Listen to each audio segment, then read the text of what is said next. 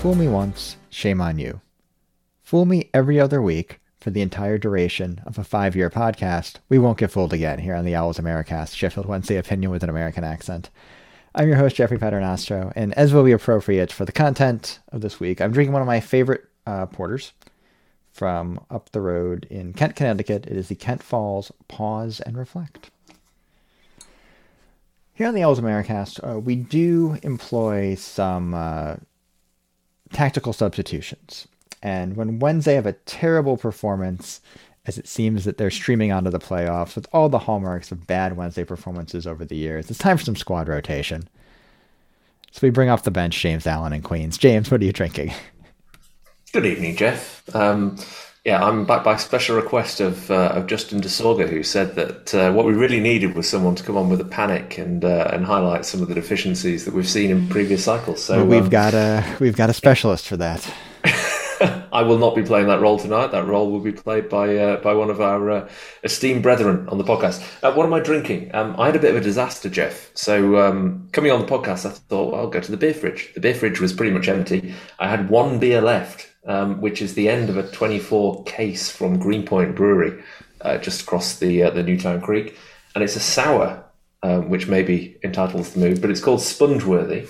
It's um, with raspberries, blackcurrants, and orange zest, which I guess is pretty much all the fruits. Um, and so far, so good. It does. It'd be better if it was like ten degrees warmer. Than, like if it was like earlier when it was like yeah, I kind of feel like it, it, yeah. It, it, should have been last summer. It may well be the dregs of last year, but I will do what I can and uh, try and make uh, light out of a sour situation. There we go. Also on the line, in Oregon, it's our Cascadia Owl, Mike Laroon. Mike, what are you drinking? Jeff, how are you? Um, I'm actually doing a little Lent thing here, so um, kind of passing up on the midweek drinking for a few for a few weeks, and uh, just enjoying a nice hot tea. Very appropriate for a, a podcast about a northern football team.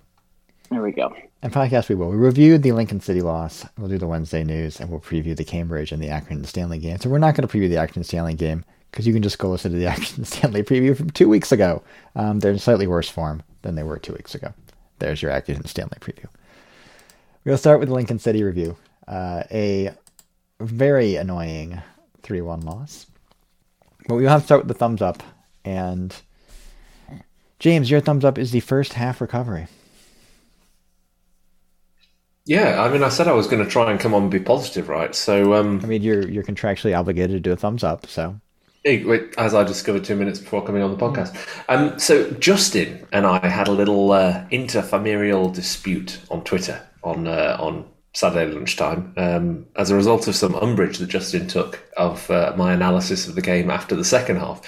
And I uh, I think he missed my analysis after the first half, which was complimenting Wednesday on weathering what was a Lincoln storm. Um, I don't think I've seen any team come out of the blocks as fast and as hard and as consistently as they, as they seem to be amped up beyond all belief. And it really did mess up the way in which we approached the game. But in the first half, I actually thought we did a pretty good job of of kind of getting the situation under control. The um, equalizer we'll talk about in a second uh, for obvious reasons, but actually we we did make mistakes, but we got our game plan back, and by 45 minutes, it felt like we were showing the better side of Wednesday. We'd um, we'd got a little bit more control in midfield. We were you know seeming to get a handle on uh, on the way they were trying to get down the, the left in particular, and you know generally speaking, it kind of felt like this was a banana skin we were going to avoid. So I, I actually want to compliment the team on the first forty five minutes because I thought in a kind of an incendiary atmosphere they did pretty well to uh, to keep their composure and to keep the um,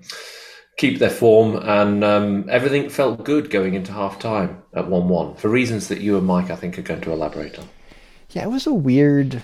It was a weird game, right? Like I know we said last week on the show, you got to go to Lincoln and get three points, and you do have to go to Lincoln and get three points. But this is the first time I really. This felt like a ch- weird championship game, right?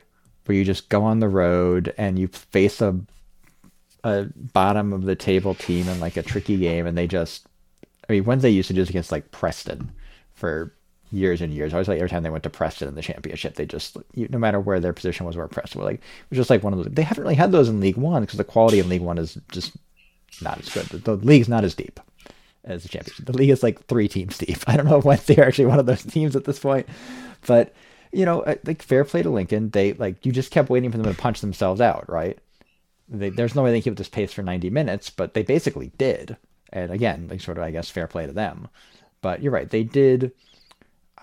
They did kind of deal with the fact, like it, it became fairly clear early that Lincoln were just going to be allowed to dive in constantly and not like if it was a foul, it was a foul, but they weren't really going to do much more than that. And as we've seen, uh, refs in this level are very willing to let them play fast and loose, and that does it super suit Wednesday, but they've generally dealt with it, and they didn't really this week for a reason we'll get into get to the thumbs down, but. You can look at it as just a, a just the banana skin game or a bad day at the office, and that's fine. But I mean, the problem is we're in the business end of the fixture list now. They've put themselves in a little bit of a position, and the results kind of keep breaking against them, uh, despite their their recent good run of form. They haven't really put like enough distance between them and the and the playoff chasing teams, as they're now no longer in the playoffs, despite having some games in hand left. But yeah, I don't I don't know if you want to read too much into it. There's some good stuff to take away from the first half, uh, and I guess that'll take me to my thumbs up, which is, man, uh, for a game that I think needed a moment of individual brilliance. I mean, more than one in the end.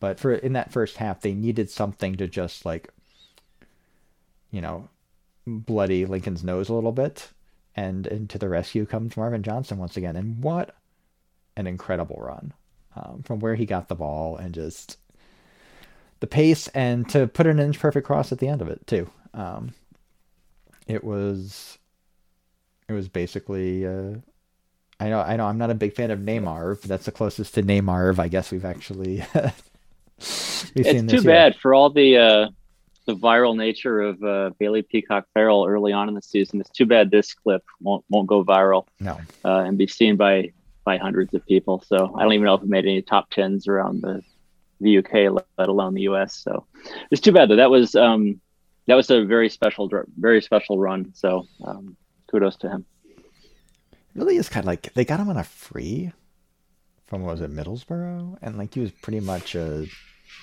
lower league stalwart for most of his career, and like he looks like a he could do a job in the championship. Like if Wednesday go up, they should just play him every game at left back. Yeah. Like he would be one of the people in the squad I'd be very confident could make the step up in level, because um, he's not. There's nothing really about his game that would he's not like getting by slowly on time and space because he can get a cross in from pretty much anywhere. Um, he's he's not pacey, but he's not slow. I think he's like an average. No, he, he finds his angle. He yeah, finds his angle. He just yeah, he just his positional awareness is is very good. Um, Either of you going to say anything about the uh, the finish from Berahino? Well, it was like a, like, a, like you got to finish that right if you're a quality yeah. striker, and it was a good finish, like good body control, like m- made no mistake about it, got to the right spot in the box. So yeah, it's good to see from him. I think there's another goal as well where if you, I mean, you watch the sp- the speed at which uh, Neymar gets down the left. I'm I'm not really into that by the way. Can we just go with uh, Marjo or? Uh, I don't know, Mar- Marboto Carlos. Um, anyway, um, the speed he gets down the left, um, Berahino has to make up a lot of ground, yeah. and it's something he's been doing a lot in recent games. I think it was also a feature in the game at Doncaster. You know, he he does track back, and then he he's got a real sense for getting into the right position in the box. And I don't know if that's something they've been working on as his fitness is coming through, as he's playing a bit more regularly in the team and the team are getting more used to him. But, you know, getting that early ball in and knowing that he's making a beeline for the penalty spot seems to be effective. And um, yeah, it was a beautiful cross, but you're right, Mike. It was a sensational finish because it's actually pretty hard technique to kind of get up high, get compact like that.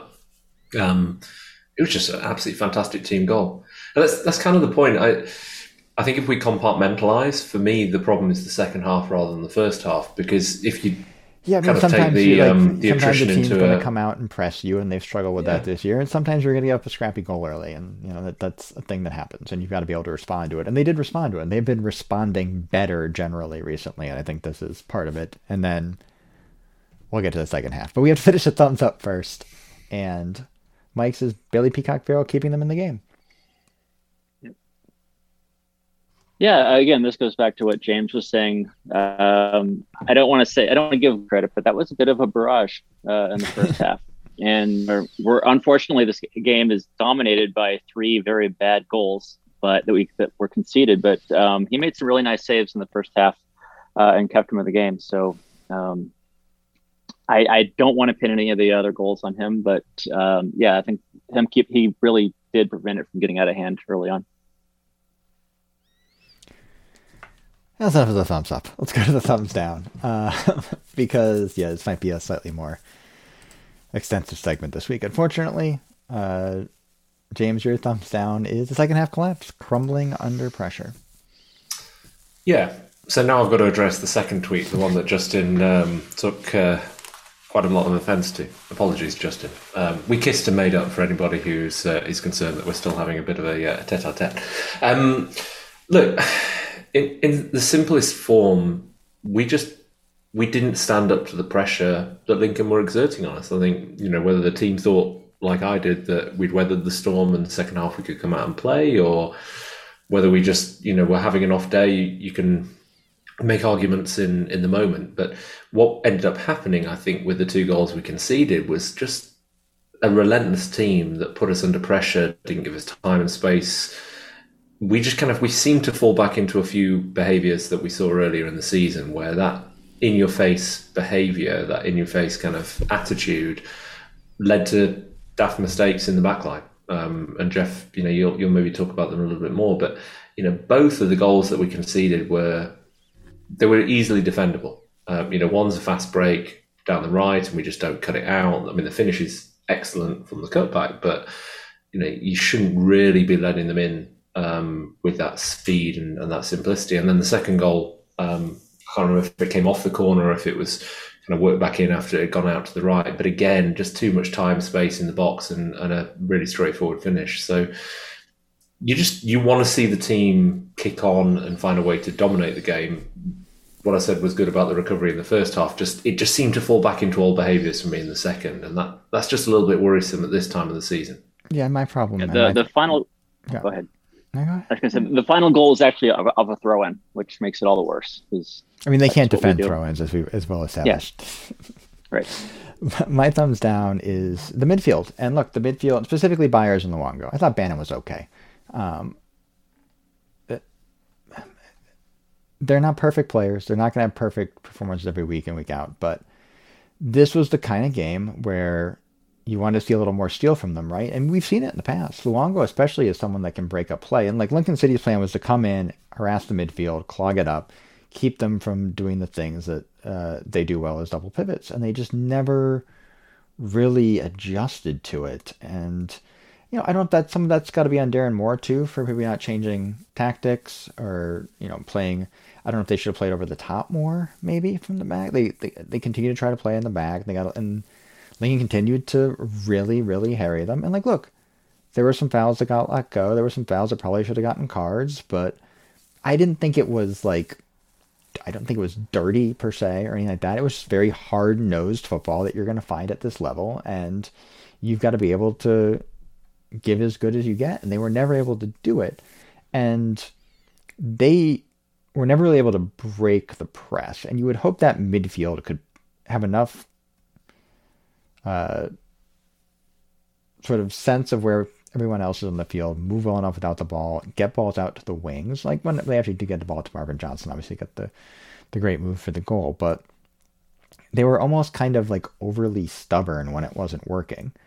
And and they got punished for it in the end. And like, look, I'm, I'm not saying, you know, could they have brought Fizz on maybe 15 minutes earlier? I don't know what his level of fitness is right now but uh, they kind of maybe need something a little bit stronger and a little more direct in that midfield to make that adjustment, you know, before the game got out of hand.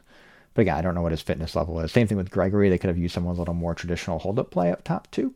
And it never really got that. But again, you've got players coming off fairly significant injuries, and I'm I'm sure Moore knows their their fitness level and they can give you, you know, how much of the 90 they can give you over the course of that game. But it just, you know, it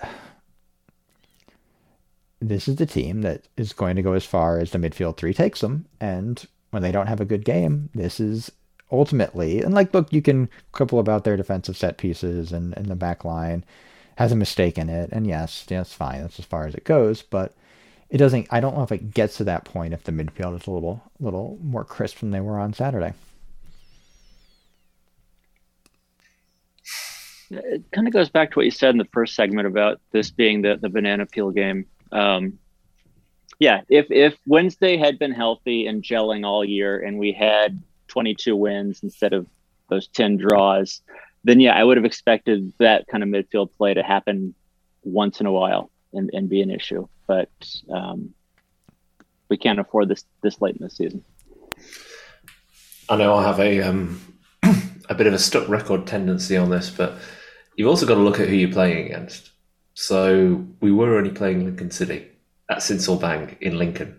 You know, it's not like we were kind of you know we were playing at a highly accomplished championship team that have kind of you know turned up a lot of teams that I think they'd lost three on the bounce beforehand and mm-hmm. that's not to be disrespectful it's just it's a strange game for us to come unstuck that midfield axis has been working really well and I'm you know how many podcasts have gone by in recent weeks where we've been extolling you know everything that how many times have they been heavily pressed by a team for that long though too? This has been a and this, and this is like, the interesting dynamic this has been yeah. a recurring theme. Like look there's not a lot of teams at this level that can do this right? At least not do it. Like doncaster did it for a while but they ran out of gas. And, and and if there's a there's a piece that worries me here it's it's less the one result because let's be clear, you know, we'll talk about the. No, whoever like if they get in, whoever they play in the playoffs when they go on the road is going to play exactly like this. That that's exactly what what the worry is. You know, how does this team respond to a team that goes all in and can sustain it in the way that Lincoln did? Because right. you have to assume that if Lincoln can, then, you know, a Sunderland in the playoffs can, and the, this is where the echoes come back in. You know, you go past all of this good run and you go back to Boxing Day or whenever it was up at Sunderland and we and we lose five 0 it's it has those echoes of when a team really gets at us. We don't necessarily have the rebuttal, so that's just something Darren Moore and the players are going to have to figure out. You know, how do they respond to that high intensity in a way that allows them to do what they did in the first half and calm it down, but then slowly take control of the game and dominate in the way they've done in recent weeks, which um, you know they've done fantastically. The game against Charlton they just controlled the tempo and the the tone of that game from the word go. They've got to be able to do that after they've been under pressure and under duress as well. I do think getting a getting a healthier, deeper bench will help with that to an extent, just to give him more more tactical options and more ability to rotate the squad for these midweek games as needed. Um, but I mean, yeah, it's we can talk about all that. They, I mean, assuming Gregory wasn't ready to play 90, and he probably wasn't, that was that was their best 11. The, the same players that have been um, basically one, what is it? A seven of nine or whatever the run of form they've been on recently. And like, look, um, they can afford a loss. There's a lot of games left. They have games in hand. It's still an easy run in. Slightly less easy run in now that they don't have Lincoln in front of them, but it's still a pretty easy run in. Um, I'm not sounding the alarm yet. That might be next week. We'll see. But uh, it's you know, yeah. We only have one loss to talk about this week, so we have we have again contractual obligations. And to round out our contractual obligations for the first segment of the show, Mike, your thumbs down. The out of sync backline. Yeah, it's um, it's really the first time since uh, Jordan Storey joined that squad that we've uh, again two, two goals that were entirely preventable. Um, actually, James, I'm surprised you didn't mention the the corner as being particularly bad. Uh, yes, the counterattack was bad and the throw was bad. I actually thought the corner, um, there was just way too much uh, open space there. And if you watch it again, if you watch it a few times on replay, you'll see Storey and Liam and Liam Palmer um, going wrong directions and leaving a couple guys wide open to do what they wanted. And even the the finish on that corner wasn't even great. I don't even think it uh, it almost got stopped. But I think it was Bannon or someone on the ground there, but it wasn't even a clean finish. So and similar with that throw in, the uh, first time I've ever seen the players actually look like they're looking at each other, wondering why weren't you over there? I thought you were supposed to be there. So. Yeah, um, I didn't mention the uh, the corner mic for the simple reason I was trying to be positive about the first half. oh, I'm that, sorry. That was a, that was a moment of, of, of, real aberration. I think it was Hutchinson, by okay. the way, who was the uh, the man on the line trying to block it. He ended up being down for quite a while, which the Lincoln right. commentators seemed completely and utterly um, unwilling or unable to offer any form of empathy. They, they were just convinced he was down there for some kind of sympathetic vote after the goal went in. But but yeah, the you know the nature of the goals overall that we're conceding, and and again, don't just look at the one game. Let's look at at least the last two games. Those couple of goals against Burton were pretty, pretty you know easy goals, goals against Rotherham were well. not great either. Australia. I mean, they're, again, they, they were good set pieces as far as that goes, but. So I gue- I guess to your broader point, Mike, the back line has to tighten up. Um, you know, Bailey Peacock Farrell made some good saves. Could he have got to a couple of those kind of shot stopping opportunities, get lower a little bit faster? Possibly. But I think this dynamic about the back three is is the really interesting one. You know, do we do we need Iorfa to get healthier faster? Do we need um, do we need to think again about the way in which we're using um, you know Storey and Hutchinson if Gibson is fit? Th- these are just you know some of the hard choices we've got to make just to just to get stability because we've got to cut out the silly silly goals if we want to get anything out at the back end of the season, and we've been doing it better in recent weeks, but not doing it exclusively.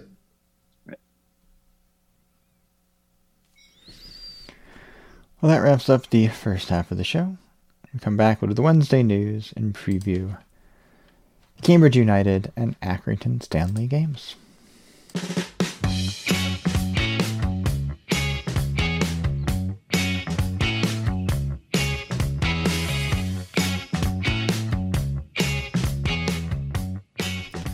Now it's time for some Wednesday news. There's not much Wednesday news. Uh, Darren Moore and Barry Bannon were nominated for manager slash player of the month in the EFL awards. I don't know why they do it like it's already March 9th. I don't know why we're doing like I assume it's for February. Know we're doing February awards now. Obviously Bannon did not even win the uh, fans vote for Wednesday. That was Byers, but yeah, he had a very good month. As we said, there any number of players could have uh, could have easily won for February, although it is no longer February. Anyway, we don't want Darren Moore to win Manager of the Month because it's a well-known curse at this point. Uh, in brighter news, we haven't done a lot of uh, reserves and youth team stuff this year because there's been other stuff going on usually. Among Wednesdays, like 37 transfer signings over the last six months. But uh, the under 18s, we did cover the under 18s uh, cup run, and they are continuing to make hay in the league as well. They beat both Wigan and Peterborough this week to go top of the PDL under 18. So good for them. I think uh, Katamateri got back on the score sheet as well. Uh,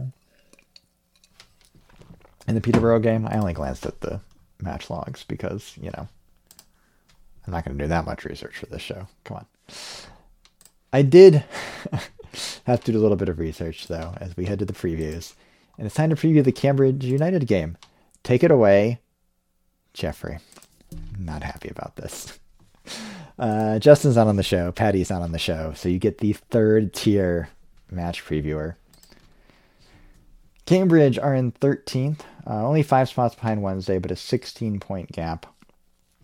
Only one point from their last three. Uh, most recently, a nil-nil draw with the Shrews before they got pummeled by Oxford and Wycombe. They have conceded 53 and scored 46, both of which are in the middle of the pack. This is a as mid of mid-table team as you can possibly get. Um, of those 46 goals, only half of them have scored, or barely over half of them have been scored for open play. Which, hey, when you're playing Sheffield Wednesday, yeah, it's a it's a harbinger of something. Uh, as far as goal, goal scoring goes, um, their main striker and uh, their best player this year is Joe Ironside. What an incredible lower league English striker name. Actually, uh, came out through the youth system with the Blunts.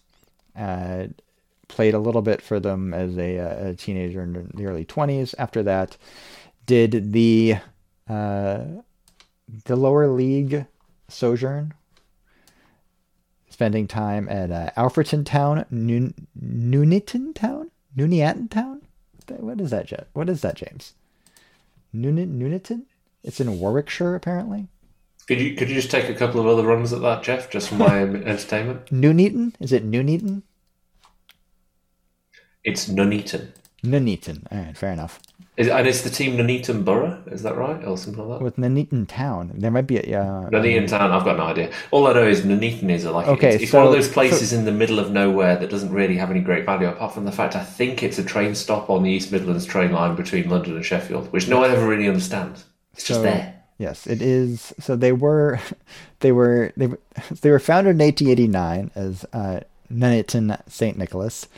In 1937, they became uh, Nuneaton Borough FC. In 1991, they were reformed as Nuneaton Borough 1991 FC, and in 2008, they were reformed by uh, Nuneaton Town FC. So I assume there were some financial problems in there. Uh, they currently play in the Southern League Premier Division Central. Uh, but he went from he went from there to uh, Hold on, hold on, Jeff. Can, can I just remember? Are we still talking about what's his chops Ironside? Joe Ironside. Yes. Oh, my God, really? I'm glad I give you time to cue that up, like trying to pronounce it in 1,500 different ways. Well, here comes the DMCA for the pod. Uh, Kidderminster Harriers with the spell at York City on loan, Macclesfield Town, and then Cambridge United. 12 goals and 26 this year. Uh, the rest Tell of you what, you can't say that we do not do our research on this pod. the rest I of the spine, That uh, is Justin delivering for you, Jeff, in a quite spectacular way. the team is uh, Paul Digby and Jack Iredale, who have been two of their better players as well this year. They generally are willing to concede possession and attack on the counter. Uh, they feature long balls and the offside trap, so maybe do not start Florian Kamberi in this game. Unless you want the flag going up every 30 seconds. Uh, they need to win this game. Can I just say that? They need to win this one. They've Can I got- just go with my usual them. refrain? It's Cambridge. It's We're playing them at Hillsborough, Cambridge right? I mean, Accrington. It's Cambridge. there we go. Yeah, by the way, if we Uh, want to just have a quick re- return to the Lincoln game, Yeah. Kamberi, extra thumbs down. Really didn't deliver anything when it came on, right? Yeah, yeah, that's true. I don't. Yeah, I, don't know. I guess with Gregory, I, I guess how would you? It's gonna be Gregory and Paterson probably. Yeah, I'd have left Paterson on. I, I, I didn't really understand the double sub. I understood that Well, we were the trying sub to get was something out of weird. it. Yeah, I know. Yeah. Yeah, I don't. I don't know. His substitution policy has been weird. It's generally worked, but he has done some weird stuff here and Not- there. yeah. That's I don't. I, again, I said in the first part of the show in the review that like this was like again I don't know if Fizz's relative fitness, but this is a game that kind of cried out for his directness and physicality in a way that you know you're going to give a little bit defensively if he comes on for Byers or Luongo, but I mean at that point you just gotta chase the game and try to get goals. So I don't, I don't know if it would have worked one way or the other, but We're going into a whirlpool of despair here. Let's just say beat Cambridge and Beat beat, Cambridge. Ironside. beat Do, Accrington. do, do either of you remember? Do either of you remember at Cambridge? I've tried to erase October? it from my memory, um, but for that Fizz goal, I think it's um, one of the most depressing evenings that I can remember trying to watch Wednesday in probably the last six months. Conceded a header. Go figure. I mean, a incredible corner. scenes. Yeah. Yeah. Yeah. Yes, I think I don't remember if it was. I don't remember which. It was Dom or someone else that noted this. Like they have a very easy run in, but they also didn't beat any of these teams the first time around. Exactly. But they they're playing better now. So again, beat Cambridge and beat Accrington. It's that simple. You've been listening to episode 170. The oh wait, I guess we should say we have any other business. Do we have meetup stuff? I don't even. uh, We're not doing a meetup in New York because Patty has something. Going to a concert the night before and doesn't want to get up or something like that, or doesn't want to stay out It's, all it's day a bit more city. complicated than that, Jeff. I mean, if, if you want, if if anybody wants to hear the story, which is kind of worth telling, um, It's a short show so far, so uh, Paddy has been uh, very thoughtfully doing his research Right, around New York yes. Mm-hmm. in recent weeks to uh, to try and identify good venues for our OAOA meetup in, uh, in the beginning of April. Um, in doing his research, he went out after the meetup on Saturday with a couple of the New York Owls to uh, to test out a couple of venues. Um, two of which are now on the agenda for Yeah. OAOA without revealing names. Um, all of it ended up with Paddy being back home by nine o'clock and asleep. Now, What, what do you think? What do you think testing a venue entails? 9 p.m. or 9 a.m.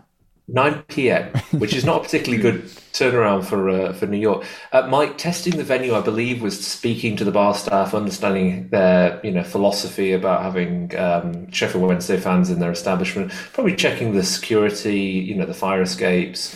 Um, I don't know whether or not anybody got thrown out in one of the venues just to test to see how that would work. That may may possibly have been the case.